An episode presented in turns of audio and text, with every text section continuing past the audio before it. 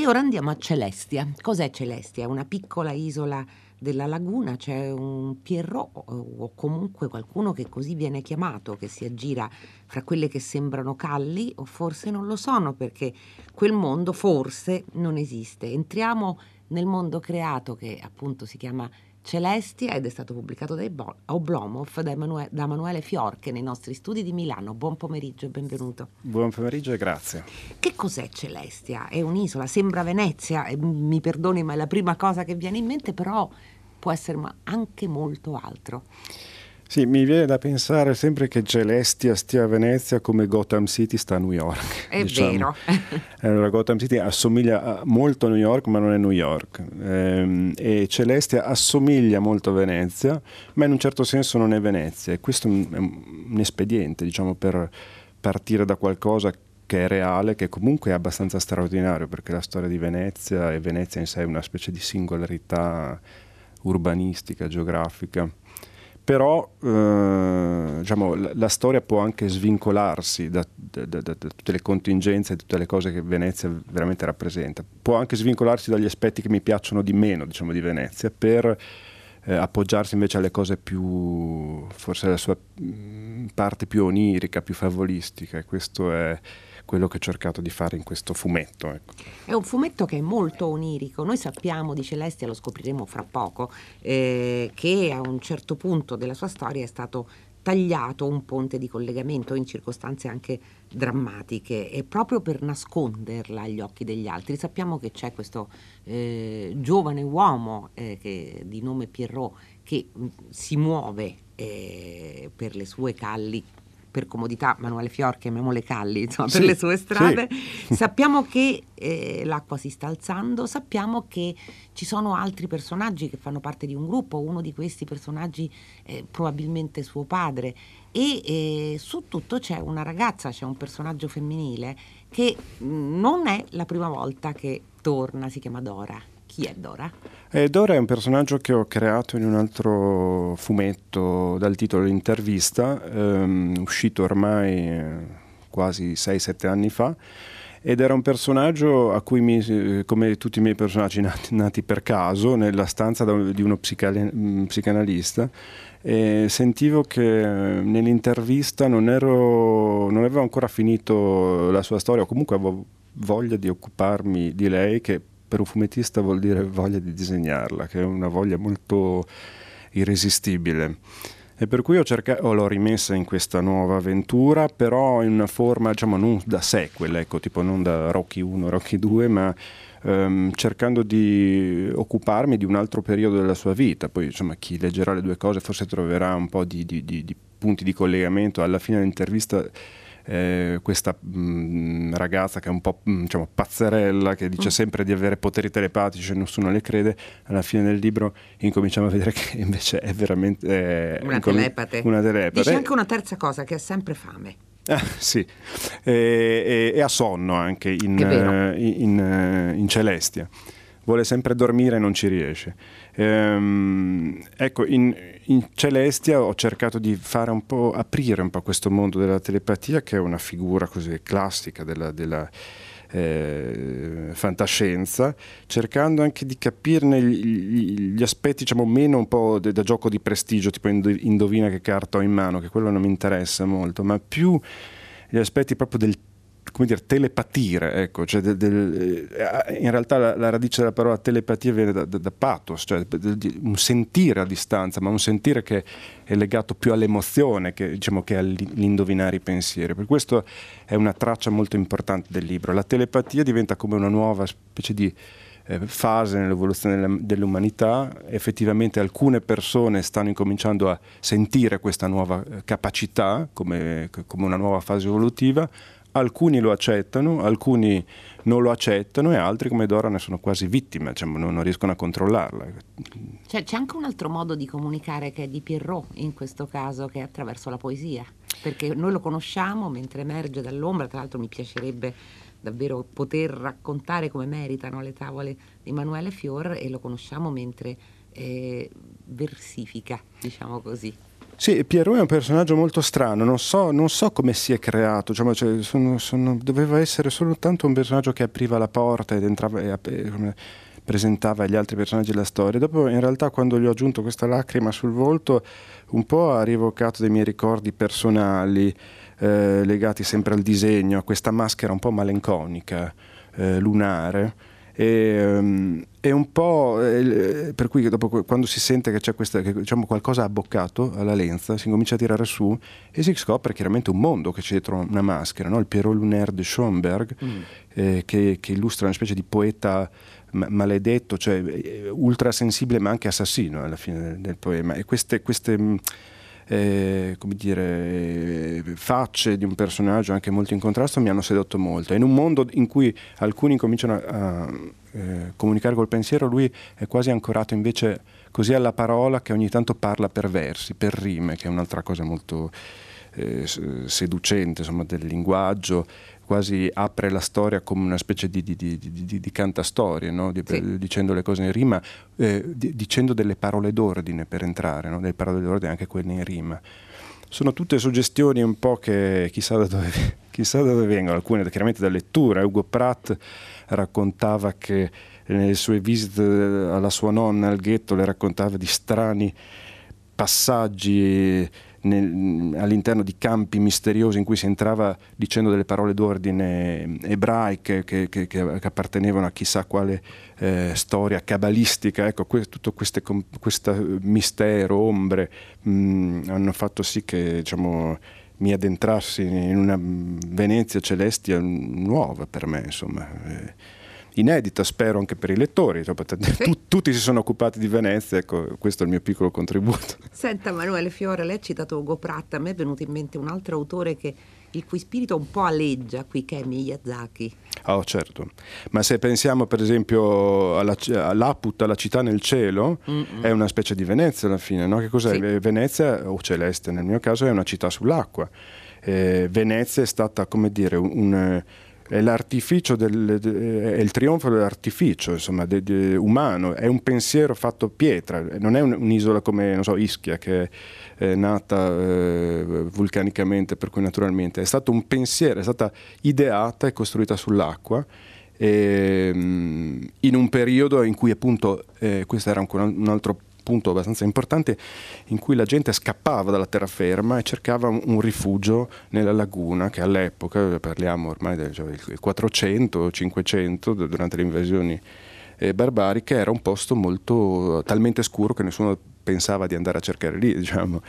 Per cui sì, Miyazaki è come eh, grandissimo creatore di mondi e anche come, come dire, ispirazione diciamo, per me da quando ero bambino, perché dobbiamo ricordarci che adesso tutti conosciamo i film di Miyazaki, però noi bambini degli anni 70 l'abbiamo scoperto con, con Heidi alla televisione sì. e, più tardi con Conan, eh, Conan e Lana, questa me- meraviglia dell'animazione per la televisione, in cui si passa da diverse città, dalla città eh, diciamo, superstite al, al fallout nucleare a Industria, questa specie di incubo eh, una specie di eh, appunto, rovina industriale a invece eh, la casa di Lana che è una specie di eh, isola quasi ancora eh, legata al passato, insomma un immaginario quasi tirolese. Sì. Ecco, Miyazaki è, un, è, uno dei grandissimi visionari del nostro tempo e per cui è, chia- è chiaro che eh, avesse un'influenza un po' quando si cerca di fare qualcosa di visionario. Senta Emanuele Fior, lei, mh, anche qui è successo qualche cosa, noi non sappiamo, almeno in questo primo libro di due, non sappiamo cosa sia successo davvero, non sappiamo che cosa sia successo all'umanità sostanzialmente, sappiamo che però eh, Celestia è un luogo sicuro, tra virgolette, tra molte virgolette, quindi appunto è stata separata dalla terraferma attraverso eh, un, un, atto di forza, diciamo così, però sappiamo anche, anzi lo vediamo, che Pierrot soprattutto, ma anche Dora, escono di lì, vogliono uscire dalla città, anche se la città teoricamente li tiene al sicuro. Eh beh certo, loro vogliono fare un'avventura, questo, una, questo libro è una grande avventura, eh, mi sono cercato anche di, di, di, diciamo, di pigiare più possibile su quello che il fumetto ci permette, per cui di, di, di diciamo, sfondare la porta del fantastico e loro eh, sfondano invece eh, diciamo, prendono questa barchetta, si allontanano e guardano cosa c'è fuori, cosa è diventato il mondo fuori. E mentre Celestia eh, porta con sé, con, con una specie di inerzia architettonica, gli edifici del passato, eh, la storia che, ha, che, l'ha generata, fuori il paesaggio è molto cambiato, no? si dice che c'è questa invasione che, che, che, è passata, questo è un tema abbastanza importante del mio fumetto perché mh, voleva riprendere proprio l'idea di come è nata Venezia. Venezia è nata diciamo come eh, posto in cui ci si rifugiava e volevo riproporre questa, questa diciamo, nuova genesi nel mio fumetto. E sono stato molto colpito dalla lettura di una poesia di, di, di Pasolini che si chiama Lì dagli occhi azzurri, in cui eh, chiaramente perché quando si parla di invasione adesso si, si, si cammina su un, un, territorio estremamente scivoloso mm. e, um, e, anche che si presta diciamo, a degli equivoci um, molto um, pericolosi. Um, leggendo questa um, poesia di Pasolini ve ne leggo alcuni versi della fine perché sono veramente strani. Viene chiamata profezia questa questa poesia perché parla appunto di questo Ali che arriva sulle sponde ehm, diciamo della Sicilia e, e, della Calabria, seguito da praticamente una migrazione, ecco, una migrazione dall'Africa di gente vestita, diceva Pasolini, con vestiti americani e, e, e, di stracci e questa grande migrazione dice prima di giungere a Parigi per insegnare la gioia di vivere, prima di giungere a Londra per insegnare ad essere liberi, prima di giungere a New York per insegnare come si è fratelli, distruggeranno Roma e sulle sue rovine deporranno il germe della storia antica. È una visione, eh, come dire, assolutamente potente e anche in certi sensi eh, è stata eh, identificata come una profezia perché questi barconi proprio che lui descrive assomigliano un po' a, a quello che è successo chiaramente in forma molto, molto minore eh, sulle sponde dei, dei, nostri mari. Però eh, mi piaceva l'idea dell'incontenibilità di questo popolo che riporta il germe della storia antica. Mi sembrava una specie di... Um, come dire, inevitabilità eh, contro la quale nessuno può fare niente, né chi si tra- rifugia, poi chiaramente nel libro 2 si chiariranno molte tracce, né chi si eh, eh, rifugia a Venezia, né chi si rifugia invece sulla terraferma in queste specie di castelli. Ho sentito con piacere il deserto dei Tartari. Esatto, c'è un castello prima... rosa che devo, stavo infatti per chiederle perché ci sono persone che addirittura dimenticano perché dimenticano sono Dimenticano perché sono lì, un po' come Drogo dopo un po' eh, non, arrivendo, non, vedendo mai arrivare il nemico, cioè, si chiude, richiude sempre più se stessa, è quasi la causa della, della, fortezza o la ragione per cui la fortezza è stata costruita viene dimenticata. No? Ecco, questo era un po' il, lo scenario che volevo eh, dipingere, quello di un'umanità che si è arroccata contro qualcosa, ma ormai eh, il flusso è passato e non si capisce neanche per, perché ci si è separati, perché ci si è arroccati. Allora, però ci sono sempre dei bambini e quindi delle possibilità future che sanno dove andare o perlomeno guidano i nostri due eroi, così si chiude il primo libro di Celestia. Sì, i bambini diciamo, nelle, nella, nella, science fiction, nella mm, fantascienza classica è una, è una figura chiave, soprattutto quando si parla di telepatia, perché in genere il bambino è molto portato alla telepatia, forse perché eh, diciamo, non essendo ancora, cioè non padroneggiando ancora il linguaggio eh, verbale completamente, è ancora quasi memore di una lingua dimenticata, no? che è quella invece che sta prima, quella telepatica. Almeno è così in Arthur C. Clarke, un libro bellissimo, Le guide del tramonto, in cui Uh, in cui i bambini cominciano a prendere una potenza uh, incredibile, poi si scoprono addirittura telecinetici, e, insomma succede di tutto. Ve lo consiglio, è un libro forse un po' eh, non molto conosciuto, ma eh, Kurt Vonnegut diceva il miglior libro di fantascienza che è stato scritto. Ehm... E noi crediamo sia a Vonnegut che a Manuele Fior, naturalmente. Sa cosa volevo, le volevo chiedere? Perché ho letto una cosa che mi ha colpito molto, un'intervista che le ha fatto Liborio Conca per, sì. per Minima Memoraria, dove lei dice io parto dall'atmosfera. E che cosa si intende per atmosfera? Eh, l'atmosfera è una specie di nuvola mm-hmm. in cui aleggiano tante cose anche molto incoerenti, eh, parole, immagini, storie, ricordi. Io ho vissuto a Venezia cinque anni, ho studiato architettura e um, tutte queste cose incominciano a aleggiare e poi c'è un momento in cui um, diciamo, proprio come una nuvola vera, diciamo, quando raggiunge la densità e la temperatura necessaria incomincia a cadere la prima goccia di pioggia. Ecco, la, la, la prima goccia in realtà è il primo segno sulla carta. Ehm, quando questa specie di eh, costellazione è pronta, si parte e per me è più importante, mh, mm, diciamo, eh, quando si parte non si sa dove va, dove si va. Io lavoro senza... Mh, mm, eh, storyboard, come le ho detto, molti personaggi che devono soltanto fare da cornice ogni tanto invece prendono la parte centrale, questa è la parte un po' che, che viene dopo, perché l'atmosfera, il luogo soprattutto, eh, per me eh, rappresenta forse più 50, del 50% della storia, una volta che si ha proprio anche questa sensazione proprio fisica, beh di Venezia è facilissimo averla, no? di un'umidità o di una una, nel mio caso, nella mia finzione, di una Venezia molto scura. Avevo sì. letto questo libro di Raskin, Le pietre di Venezia, illuminante nella sua scurezza, che descriveva la Venezia pre-rinascimentale, cioè quella che non era ancora arrivata al ponte di Rialto, San Marco,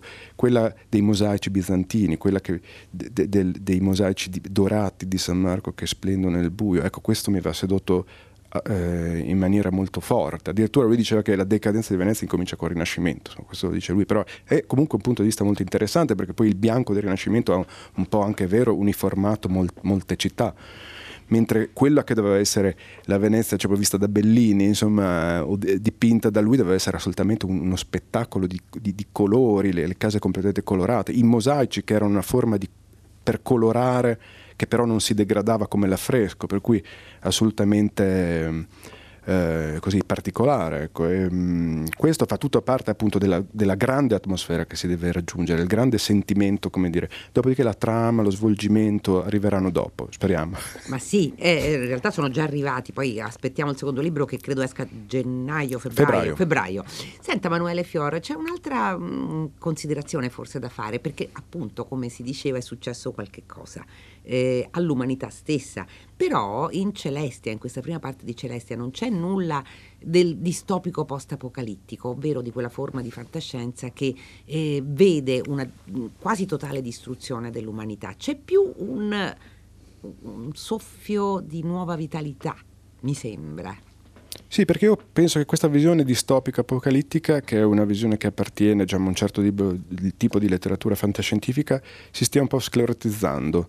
Eh, conosco veramente pochi film che riescono a fuggire, sempre di fantascienza ben inteso, che riescono a fuggire da, questa, da questo buco e questo è un problema per l'immaginario, cioè di un, mm. di un attore. Cioè, noi dobbiamo essere capaci ormai di Uh, passare a una nuova fase. La fantascienza ha passato tante fasi, per esempio pensiamo a quella che io, mi ha affascinato profondamente, quella degli anni Ottanta, di, di, di, Moebius che poi si è trasformata nei film di Ridley Scott, la prima sì. fantascienza che dice non è che nel futuro tutto deve essere bianco e, no, e perfetto, no, anche la fantascienza conosce le sue rovine, conosce le sue cose sbeccate, conosce la sua, come dire, coesistenza di, di oggetti tecnologici di varie epoche, no? invece ancora nel 2001 di Salone Spazio tutto è molto pulito. No?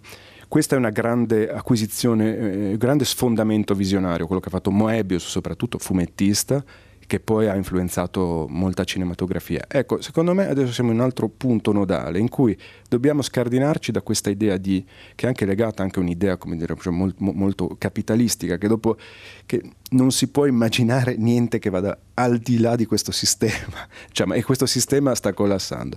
Allora invece secondo me si può ehm, si può immaginare qualcosa di diverso che può bypassare per esempio la tecnologia, che può passare per la magia e la, te- e la, e la telepatia in questo senso è, non è una nuova invenzione tecnologica, è una nuova, è una nuova capacità umana. Nel, questo si può prendere come in tutti i significati possibili. È quasi quando abbiamo pensato che l'umanità è destinata dire, a ammazzarsi l'uno con l'altro, magari un giorno si, si, scopre che invece incomincia a comunicare in una maniera diversa. Potrebbe essere, Come una, Dora, potrebbe essere un'acquisizione molto importante. Ma forse già lo stiamo facendo, perché in fondo quella fantascienza che lei citava è una fantascienza che cominciava anche un po' a temere la tecnologia, penso a Blade Runner, penso a, più avanti a Matrix e a tutto il filone cyberpunk, ma adesso forse stiamo immaginando altro.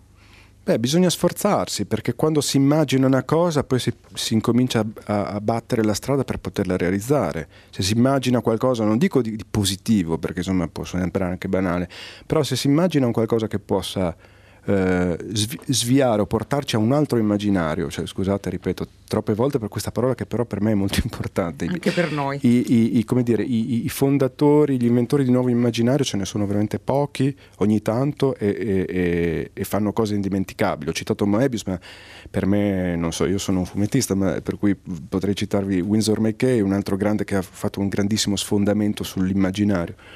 Um, Beh, appunto, se si riesce a veicolare questa idea è, il, è il, un, punto, un, buon punto di partenza per poterla anche realizzare, per poter anche non commettere sempre gli stessi errori, penso. Grazie Emanuele Fiorre. Allora, aspettiamo febbraio per il secondo libro di Celestia, intanto è uscito il primo, esce per Oblomov ed è il libro del giorno di Fahrenheit. Grazie ancora. Grazie. Fahrenheit dunque si chiude, naturalmente si chiude con i saluti della redazione, Giosuè Calacciura, Carlo D'Amicis, Lea Gemmato, Clementina Palladini, Daniela Pirastu, Laura Zanacchi, Benedetta Annibali in regia, Susanna Tartaro che cura il programma ed Enrico Murgia alla console. La linea come sapete sta per passare a Paola De Angelis per 6 gradi. Lunedì sarà qui a Fahrenheit Tommaso Giartosio che vi accompagnerà nel corso delle feste durante le quali Fahrenheit ha in serbo per voi molti progetti, molte idee e naturalmente molti libri. Fino a quel momento dunque felice serata a tutti e felici festività di cuore da Loredana Lipperini. So with noodles, wild geese that fly with the moon on their wings. These are a few of my favorites.